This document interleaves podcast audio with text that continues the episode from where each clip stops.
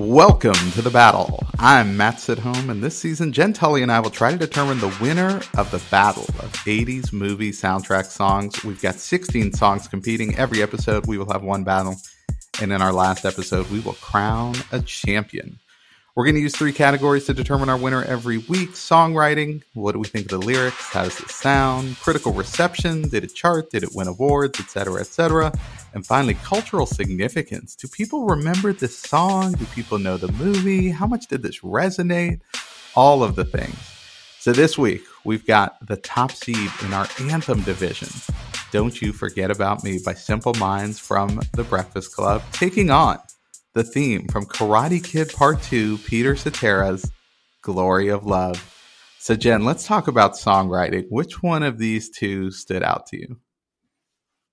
Wow, this is, you know, this is a tough category as they all are. We've got some of my favorite movies of all time going head to head here. And this battle is no exception. Um, I will say that I think um, for me, from the songwriting category, this one was maybe one of our most evenly matched battles, right? I think you've got two really like quality songs here with Don't You Forget About Me. You've got the John Hughes factor. You know, he always knew how to use music in a movie and highlight bands that he was listening to.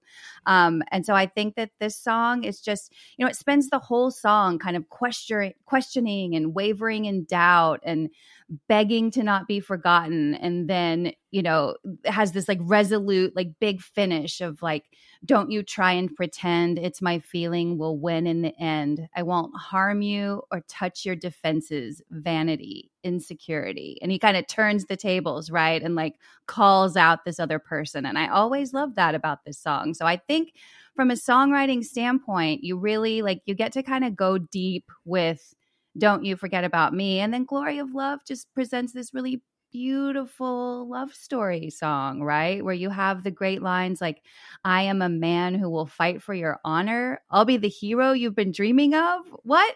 I mean, I can be my own hero too, but like if you want to share the load for a while, that's awesome. Like, yes, please, right? yeah, that the glory of love definitely hits on kind of an old school theme of like fighting for, uh, you know, uh, the, yeah. the woman's honor. But um, but you're right. It is it is still a great song and public service announcement. If you're gonna do this one in karaoke, I mean Peter Cetera's voice is hard to match. It's almost like kind of like True. Steve Perry from Journey, where it's like, yeah, you know the song and you want to sing along, but if you're up there on stage and trying to sound like one of these guys, I mean, good luck.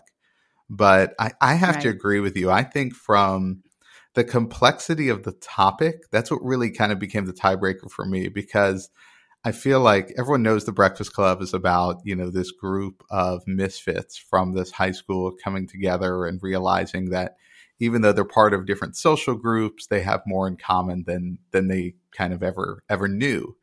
And and I think this song kind of hits upon like the complexities of those high school social norms. And, and that's an infinitely more difficult topic to write about than simply a, a love song. So I, I, don't think Glory of Love, I think Glory of Love is a great song, but um, I just think from a songwriting perspective, I, will give the edge just on, on lyrics for sure to Don't You Forget About Me. And I think the other thing that was kind of a tiebreaker for me, the complexity for sure. And the second was this is the anthem division, right? So I also felt like whether it's the visuals from the movie or what have you, sort of the anthemness of Don't You is better. Like I'll never forget you know, John Bender walking away with his fist in the air, you know, that sort of closes out. And he's like the bad boy rebel who is like a questionable, like like a criminal now by today's standards yes, from yes. the movie but you know again problematic. We've talked about that before. Some of these movies you have to consider time and place and they still provide like good discussion uh, teachable moments.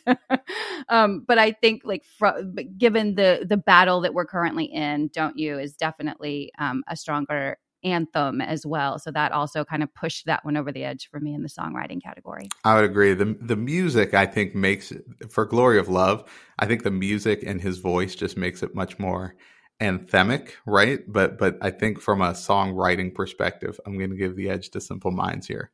Um, okay, so let's talk yeah. about critical reception. This this actually kind of surprised me when I researched both of these songs. Um, Don't you forget about me hit number one and stayed there for three weeks, but no has really I couldn't find any awards that it would won. Did you find anything, or did I miss something? No, I saw that it reached number one in the US and Canada, and it also became Simple Minds' biggest hit in America. So they had a string of other hits, but this one by far and away was um, was their biggest. And the other thing that I didn't know about this song was how many people passed on it including Simple Minds. like Bryan Ferry said no. Corey Hart said no. Billy Idol said no. Cy Curnin of The Fixx said no. Like they went back to Simple Minds and they said no again. They showed him a screening of the movie. Still no. like finally, they were able to sort of, it sounded like flatter them a little bit into agreeing to record it. And thank goodness that they did. Um, so yeah, like critical reception was kind of icy all the way around, like from inception of this song.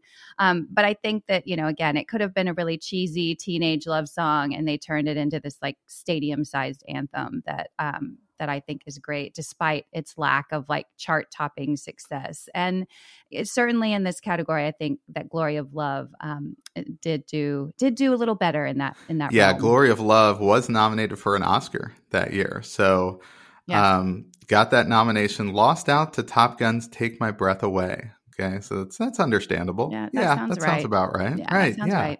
Okay. Um, but yeah, I think the Oscar nomination gives it the edge. I believe Glory of Love did hit number one as well. Uh, maybe not for three weeks, but I think it did hit the top of the charts. Um, it was also Peter Cetera's. It, it, was also weeks. Peter Cetera's big, um, like first solo thing after leaving Chicago. So that was that was a big right. thing too. So critics were kind of all over it and keeping an eye on it because that was a big thing when he left the band Chicago. Um, so yeah, it was it was very well received, and um, yeah, so Edge goes to that. So this is just going to come down to our final category, okay? Cultural significance, and you know, my spidey sense is telling me I know where you're leaning here, but Jenn, tell me which one you think has the bigger cultural significance. you know the answer to this one. This is this is cut and dry for me. Um, for sure, it's the Breakfast Club with "Don't You Forget About Me." Now, now, had it been Karate Kid one, Mm, we would have had a different mm, conversation. That's that's a great point. you know, that's how- a great point. Is that I don't know. I think people know this song and they know it's connected to Karate Kid, or at least fans of the franchise are. But the fact that it's attached to the second movie and not the first, you're right. That makes a massive difference.